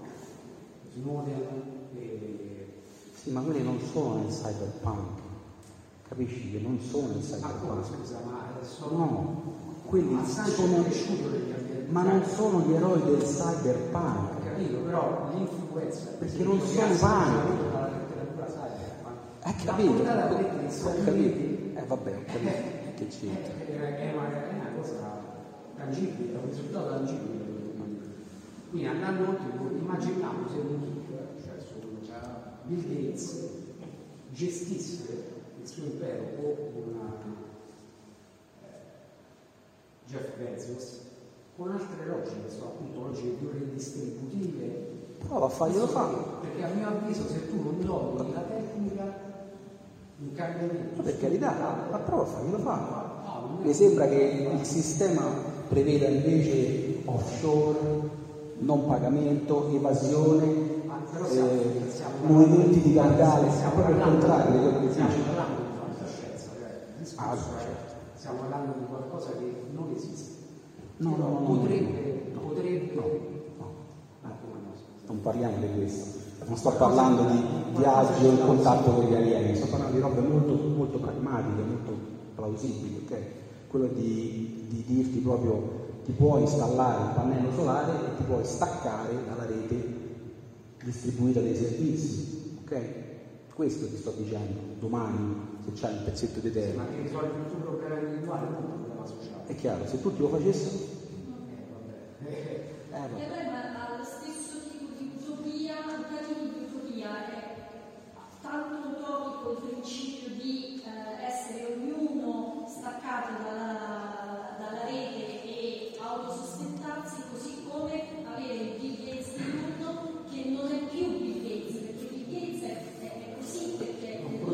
Scusate, però non voglio, intervenire, però giusto per dire che cento anni fa questa era l'utopia, nessuno era collegato a una rete di servizi distribuiti, ok? Cioè, il del Posso passato. Vai. divagazione. Pure io sono la radio di Perché schematizzando al massimo tu stai dicendo il mio eroe è il bonus, come gioco di credito, e tu stai dicendo il mio eroe è Adriano Letto. Scusate, non ho semplificato Va bene, va bene, capisco, capisco, capisco. Eh beh, capisco adesso, se però mi porti nel maschio e metti sono un po' diversi. Beh, no, però aspetta, attenzione. Vabbè, vabbè, scusa, però ci sono anche altre persone che devono... Eh, il mio eroe è l'eroina, se no, Esatto. ed è Maria Montessori che Esatto. eh, costruisce un'utopia che oggi forma persone che eh, determinano situazioni eh, come dire, importanti, significative e con una proiezione nel futuro che veramente chapeau. Allora, mm, il senso dell'utopia da quel punto di vista, cioè cosa c'è di più impossibile che pensare di cambiare le generazioni future eh, non partendo da una risorsa in termini di grande investimento di capitale. Ecco, io trovo che sia eh, eh, un, un esempio sovrappanto, Assolutamente sì. eh, ma prepotentissimo, cioè molto Migliore prepotente, e possibile. E con risultati significativi, il che non significa che io non sia una fan di Olivetti. Eh, oggi ho letto una cosa ehm, così eh, veramente con la mano sinistra ehm, a proposito di industriali illuminati. Eh, ne abbiamo uno, riconosciuto come tale da tutti, l'Olivetti contemporaneo, che è, è Brunello Cinello, il quale oggi diceva finalmente sono arrivati. Sì, sì, no, ma sto, voglio arrivare me a parlare di una cosa specifica. Ehm, eh, annunciava felice eh, i primi 5 kg di cashmere arrivati da non so quale regione specifica fa- realizzati in maniera sostenibile, impiegando persone che eh, determinano una rendita propria e soprattutto il meccanismo, virtuoso di cui stiamo parlando, l'ha fatto con Carlo III. Cioè, a me lì mi si, mi si crea un cortocircuito E invece Carlo interessante. Scusate perché questo è il mio campo, Carlo III fondamentalmente tempi cercando di riciclare, non so quanto ci crede e quanto l'abbia fatto perché Carlo III è uno dei rappresentanti dei World for Britain ed è praticamente questa campagna per ripopolare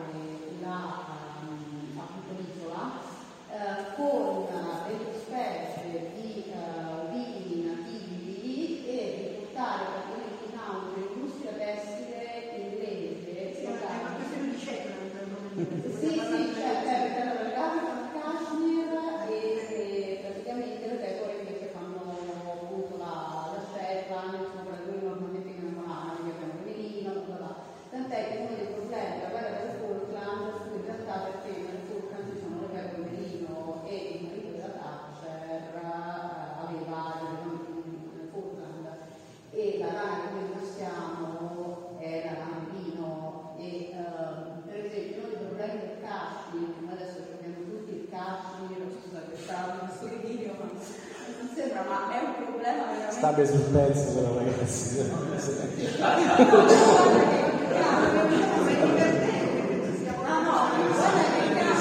voglio bene, andiamo tutti a bere la cosa di silenzio.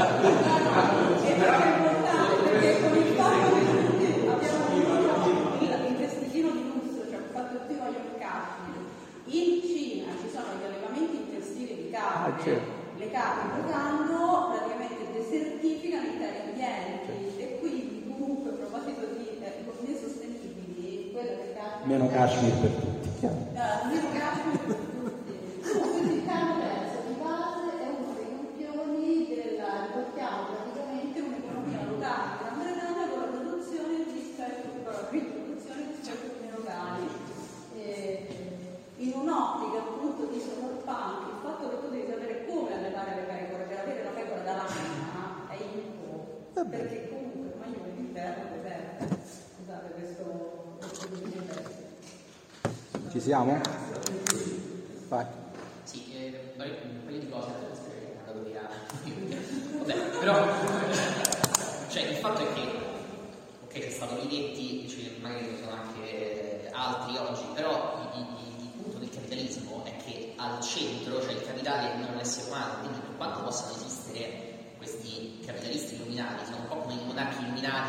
Esattamente. non, non cambia l'idea di pensiero che c'è dietro e quindi non, non può realmente essere una soluzione in, in senso di utopia, è molto più utopico secondo me, piuttosto che eh, invece delle cose scalate. Totalmente d'accordo. E no, però oltre a questo, ecco, eh, secondo me la cosa particolarmente importante del SOAR, anche al di là de- di tutta la questione ambientale, che sicuramente insomma, è, è centrale del fatto che è nato per questi anni, è il fatto che non si dimentica diciamo, di tutti gli altri temi eh, che sempre a caso del capitalismo eh, sono, so- sono, sono importanti, diciamo, è- è- forse è il- la, la corrente di pensiero più intersezionale che uno possa pensare, cioè c'è il femminismo, cioè, ci sono questioni eh, razziali, di genere, insomma, di, Esatto. LGBT, insomma, cioè veramente qual- qualsiasi cosa. E in questo senso secondo me è, è importante perché eh, aiuta appunto a far capire che eh, non si può combattere il capitalismo concentrandosi su, cioè non si può combattere soltanto ecco, uno, per uno di questi temi senza concentrarsi sugli altri, perché tutto deriva da- dalla grande macchina del capitalismo che pone l'essere umano dal di fuori e, non al centro sostanziale. E una cosa però che mi domandavo, ecco, visto appunto che il Cyberpunk nasce molto di recente, per questo motivo fo- forse, però forse mi sono perso la cosa, insomma, manca un po' di teoria politica proprio di, di Solar, proprio specifica. Ora chiaramente ci sono delle basi importanti che possono essere Murray Bookchin eh, o Castrialis, eh, però ecco, mh, Kropotkin. ah, Skropotkin, assolutamente. Eh, però ecco, forse mi domandavo se magari ecco, se c'è qualcosa ecco, di più, più specifico, se c'è qualcuno che ci sta lavorando, che si sappia, insomma. Ti direi io, però forse un po', un po' troppo.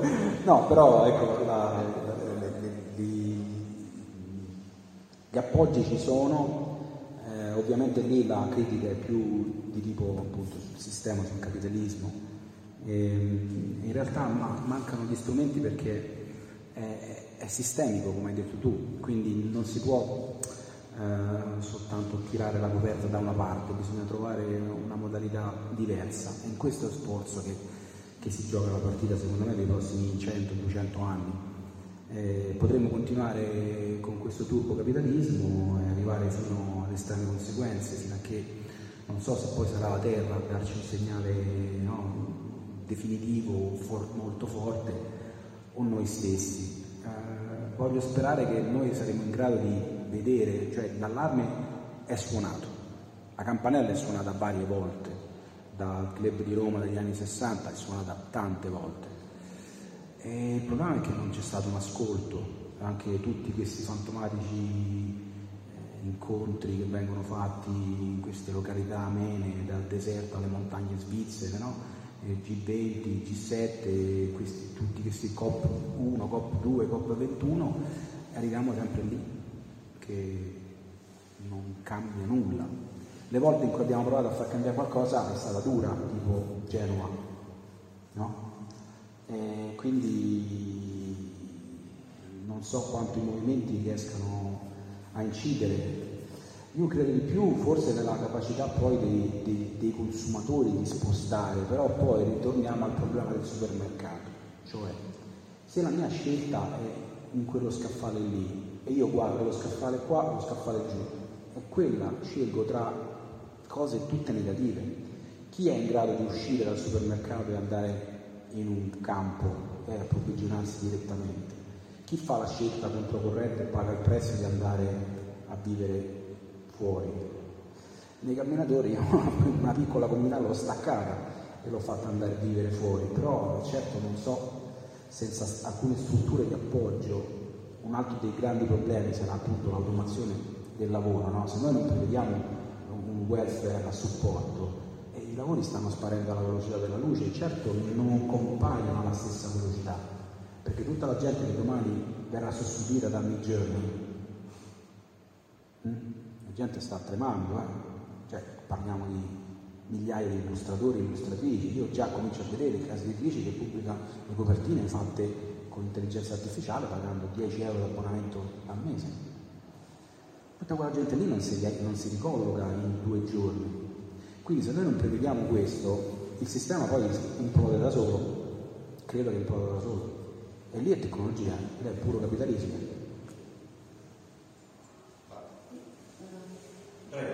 No, nel senso, io ecco, allora io non conosco il solar punk, anche perché la mia visione del mondo è non è bomba, però ecco, volevo domanda su tre aree, nel senso chiedere approfondimenti. Prego. Una sì, molto bene. No, in realtà una è proprio sulla tecnologia, nel senso che mi sembra che comunque il solar punk si appoggi molto a uno sviluppo tecnologico e quindi la mia domanda è, che pensando un po' poi a quello che ha detto quello che è andato via, e comunque per avere un certo tipo di tecnologia tipo la casa a bollo eccetera eccetera noi abbiamo bisogno effettivamente di una risorsa mh, di qualche tipo che sia economica eccetera quindi volevo sapere il solar pump come si colloca all'interno Allora, diciamo, di ti questa rispondo subito a questa, ti rispondo subito a questa è facile. Esiste un sito. Perdoni Francesco, io devo Sì, andare. Io non so quanti di voi abbiano letto i camminatori. Io ho, sono un po' interpretato la versione audiolibro dei due romanzi, vi devo dire che sono straordinari. Lui ha detto, no, no, non voglio fare una presentazione del Grazie. resto che sono figli. Mi taccio. No, ma è vero, e lui ha costruito una, una, una situazione in cui effettivamente crea non però a meno male, ma una collettività che si muove e riesce magicamente, in modo io mi sono augurato che succedesse veramente questa, questa cosa tu hai immaginato con, con tanta precisione anche chimica, anche immaginativa, per cui effettivamente possiamo quasi sperare che succeda quello che tu hai immaginato. Ed è un'alternativa reale al capitalismo che ci sta travolgendo con il sistema militare tecnologico che ha invaso l'Europa e che ci vuole tutti in guerra. Ora io devo scappare dal teatro di mio Ah. La prossima volta lo facciamo. Va bene, va bene. Buona discussione. Grazie, grazie. Ciao, grazie di essere passati. grazie. Grazie, grazie, grazie mille.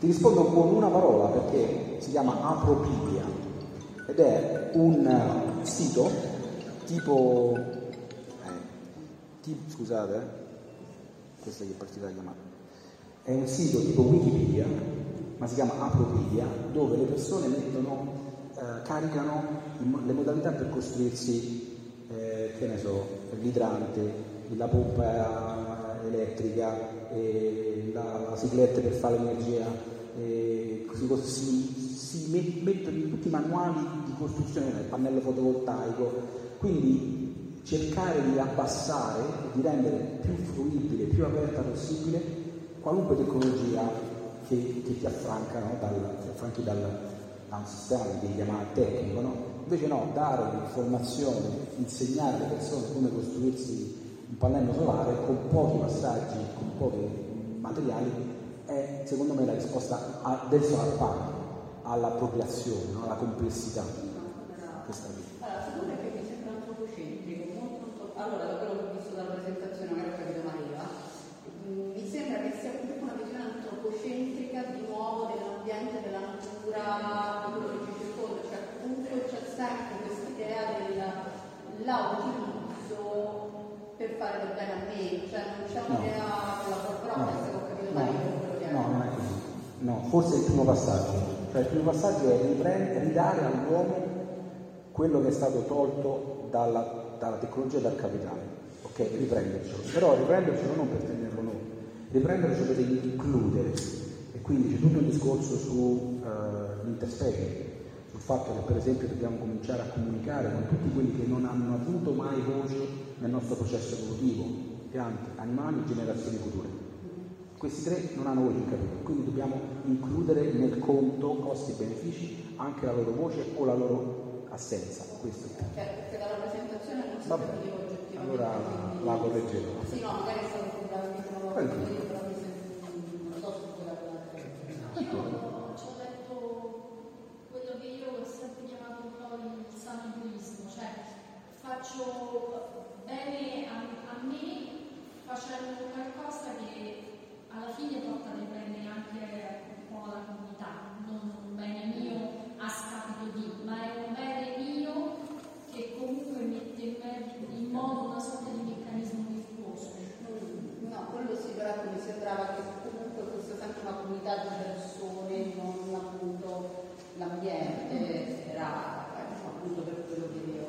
E sul terzo sì, mi trovo eh, d'accordo con lei, cioè mi sembra che in que- sempre mh, vedendo solo la presentazione, ripeto, quindi magari non è così, ci sia comunque un'idea per cui si prendono solo degli stereotipi della donna, che è la donna prudente, la donna madre, in qualche modo, che invece di essere madre inteso come madre di figli, è madre di una comunità, cioè comunque l'idea che la donna si occupa di curare, di sanare, di guarire, mentre l'uomo comunque è più pugnato, per quanto mh, nell'immaginario filmico secondo me il fatto che alla fine il cyberpunk tipicamente rappresentato da Keanu Reeves non me lo rende molto legato all'idea di maschio alfa perché Keanu Reeves al massimo può essere un maschio beta, cioè non ha proprio l'idea di... cioè per carità... Beh, alla fine vola. Alla fine vola. Sì, vola, però comunque non è un tipo di eroe alla situazione che per intenderci, cioè che Certo. ci sarà anche che ho visto tipo la prima volta in belli dannati, però mi è sempre dato l'idea di eh, una figura più collaborativa rispetto a quello che tenere insomma, poi comunque quello è una questione di immaginario fisico che è ben diversa dall'immaginario letterario. Sì, mi, mi dispiace che vi siete soltanto soffermati sulla questione del genere e non vi siete soffermati sulla questione dell'identità, perché là c'erano persone di colore, persone che appartengono ad altri tipi di, di identità. Quindi siamo sempre, nel campo, no, siamo sempre nel campo di quello che noi riusciamo a conoscere. Ok? Quello che noi riusciamo a conoscere lo riusciamo a identificare e mettere all'interno di alcune categorie. Quello che non conosciamo facciamo fatica a incasellarlo. Ok? Quindi su quello è sempre più difficile. E ovviamente parliamo di un tentativo. Stiamo tentando di scardinare una roba che invece ci viene riproposta sempre nella stessa modalità.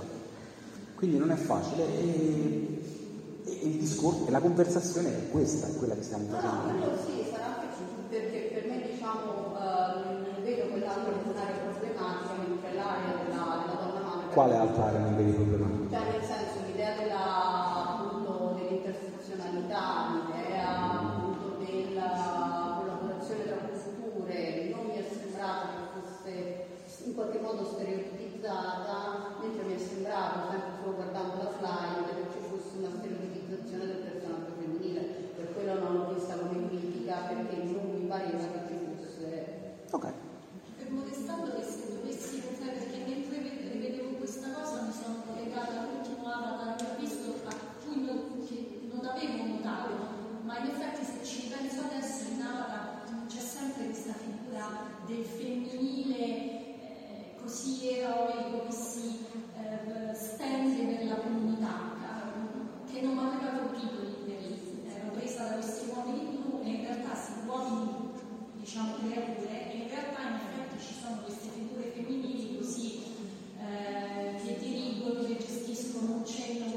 l'hai studiato, l'hai studiato come sono studiate tutte le, Sì, le- sì, le categorie. Eh, Non viene dal basso, è imposto dall'alto, è una cosa diversa. Ma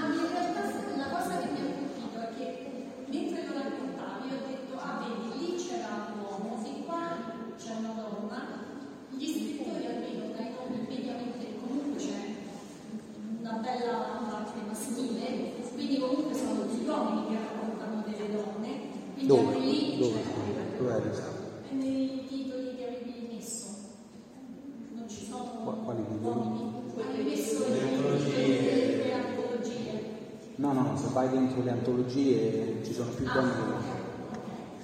E l'altra cosa su cui ho riflettuto dopo che hai parlato di emergenza dal Brasile, quindi diciamo da mondi che non sono l'Occidente che conosciamo noi, e in realtà se ci rifletto sono mondi in cui l'aspetto femminile comunitario è ancora molto forte. Quello che da noi si è perso perché abbiamo quasi tutte famiglie mononucleari, quindi siamo insomma, mo- molto pochi. In altre parti del mondo invece c'è ancora molto questa comunità con forte, ma marcatamente femminile, poi più o meno patriarcale, diciamo, non entro nel dettaglio Eh, direi.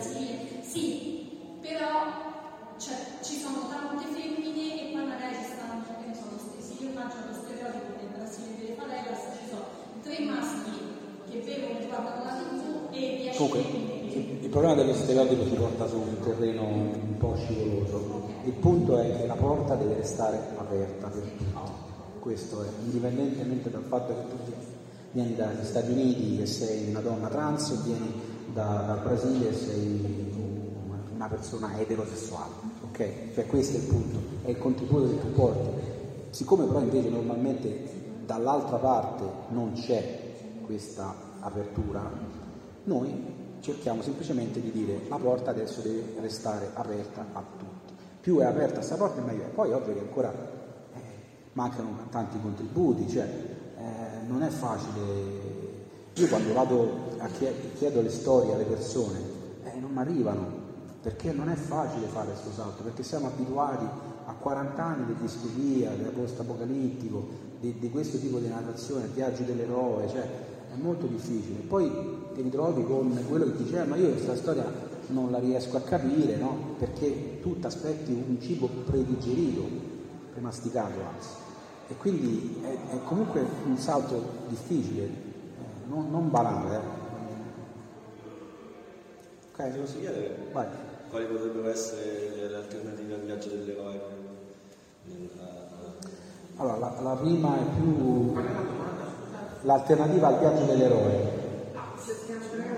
Ok, no, però diciamo una, narra- una narrazione, una narrazione più ciclica. Il viaggio dell'eroe ha un ciclo, ma in realtà è dritto, ok? Cioè raffigurata in una forma ciclica così, ma in realtà è, è molto eh, lineare, lineare. Mentre invece, per esempio in Cina, sono narrazioni molto più ricorrenti, in Giappone addirittura ancora di più, cioè proprio strutture narrative che, che si ripetono, che possono sembrarci strane, un po' difficoltose, da- da- però è quella la, la bellezza è riuscire ad apprezzare la diversità.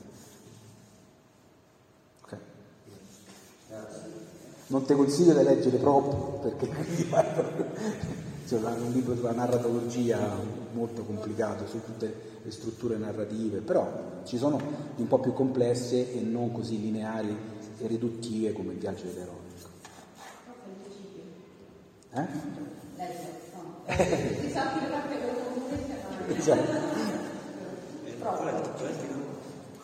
prop è... qual è? Morfologia della fiaba. No, è un po' No, che forte. Adesso poi, poi è aperto. Avete ascoltato Fantascientificast, podcast di fantascienza e cronache dalla galassia. Da un'idea di Paolo Bianchi e Omar Serafini con il contributo cibernetico del Cylon Prof Massimo De Santo. Potete seguirci ed interagire con noi sul nostro sito fantascientificast.com, sul profilo Instagram Fantascientificast, sul canale Telegram Fantascientificast e sulla nostra community Telegram t.me slash fsc community. Se siete particolarmente timidi, potete utilizzare la vecchia, cara e affidabile posta elettronica scrivendoci all'indirizzo redazione chiocciolafantascientificast.com. Tutte le puntate sono disponibili sul nostro sito e su tutti i principali servizi di streaming on demand.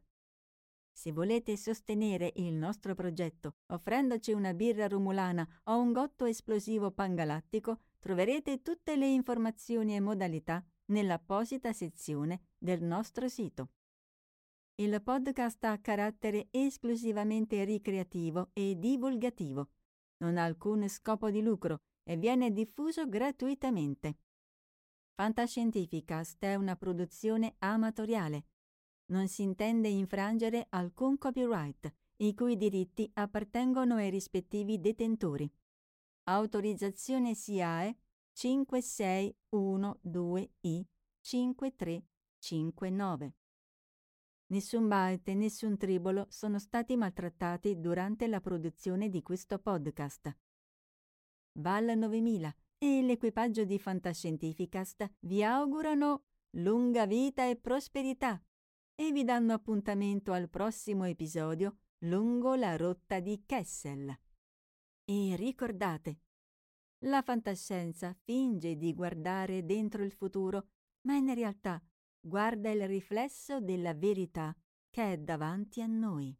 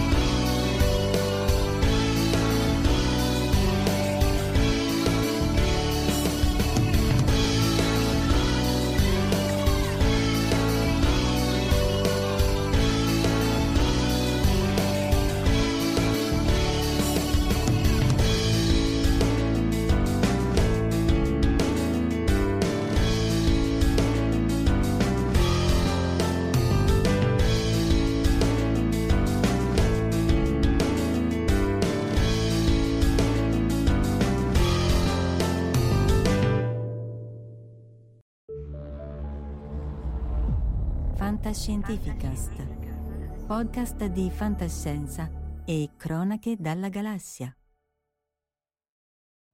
You know how to book flights and hotels. All you're missing is a tool to plan the travel experiences you'll have once you arrive. That's why you need Viator. Book guided tours, activities, excursions, and more in one place to make your trip truly unforgettable. Viator has over 300,000 travel experiences to choose from. Everything from simple tours to extreme adventures and all the niche, interesting stuff in between. So you can plan something that everyone you're traveling with will enjoy. Real traveler reviews give the inside scoop from people who've already been on the experiences you're considering. So you can plan with confidence. Free cancellation helps you plan for the unexpected. And 24 7 customer support means you can travel worry free. Download the Viator app now and use code Viator10 for 10% off your first booking in the app. Find travel experiences for you. Do more with Viator. Support for this podcast and the following message come from Corient. Corient provides wealth management services centered around you. They focus on exceeding your expectations and simplifying your life. Corient has been helping high achievers just like you enjoy their lives more fully, preserve their wealth, and provide for the people, causes, and communities they care about. As one of the largest integrated fee only registered investment advisors in the U.S., Corient has deeply experienced teams in 23 strategic locations. Corient has extensive knowledge spanning the full spectrum of planning investing, lending, and money management disciplines. Leverage Corient's exclusive network of experts to craft custom solutions designed to help you reach your financial goals, no matter how complex they may be. Real wealth requires real solutions. For more information, connect with a wealth advisor today at corient.com. That's C O R I E N T.com. Corient.com. When you need mealtime inspiration, it's worth shopping Kroger, where you'll find over 30,000 mouth-watering choices that excite your inner foodie. And no matter what tasty choice you make, you'll enjoy our everyday low prices, plus extra ways to save, like digital coupons worth over $600 each week. You can also save up to $1 off per gallon at the pump with fuel points. More savings and more inspiring flavors make shopping Kroger worth it every time. Kroger, fresh for everyone. Fuel restrictions apply.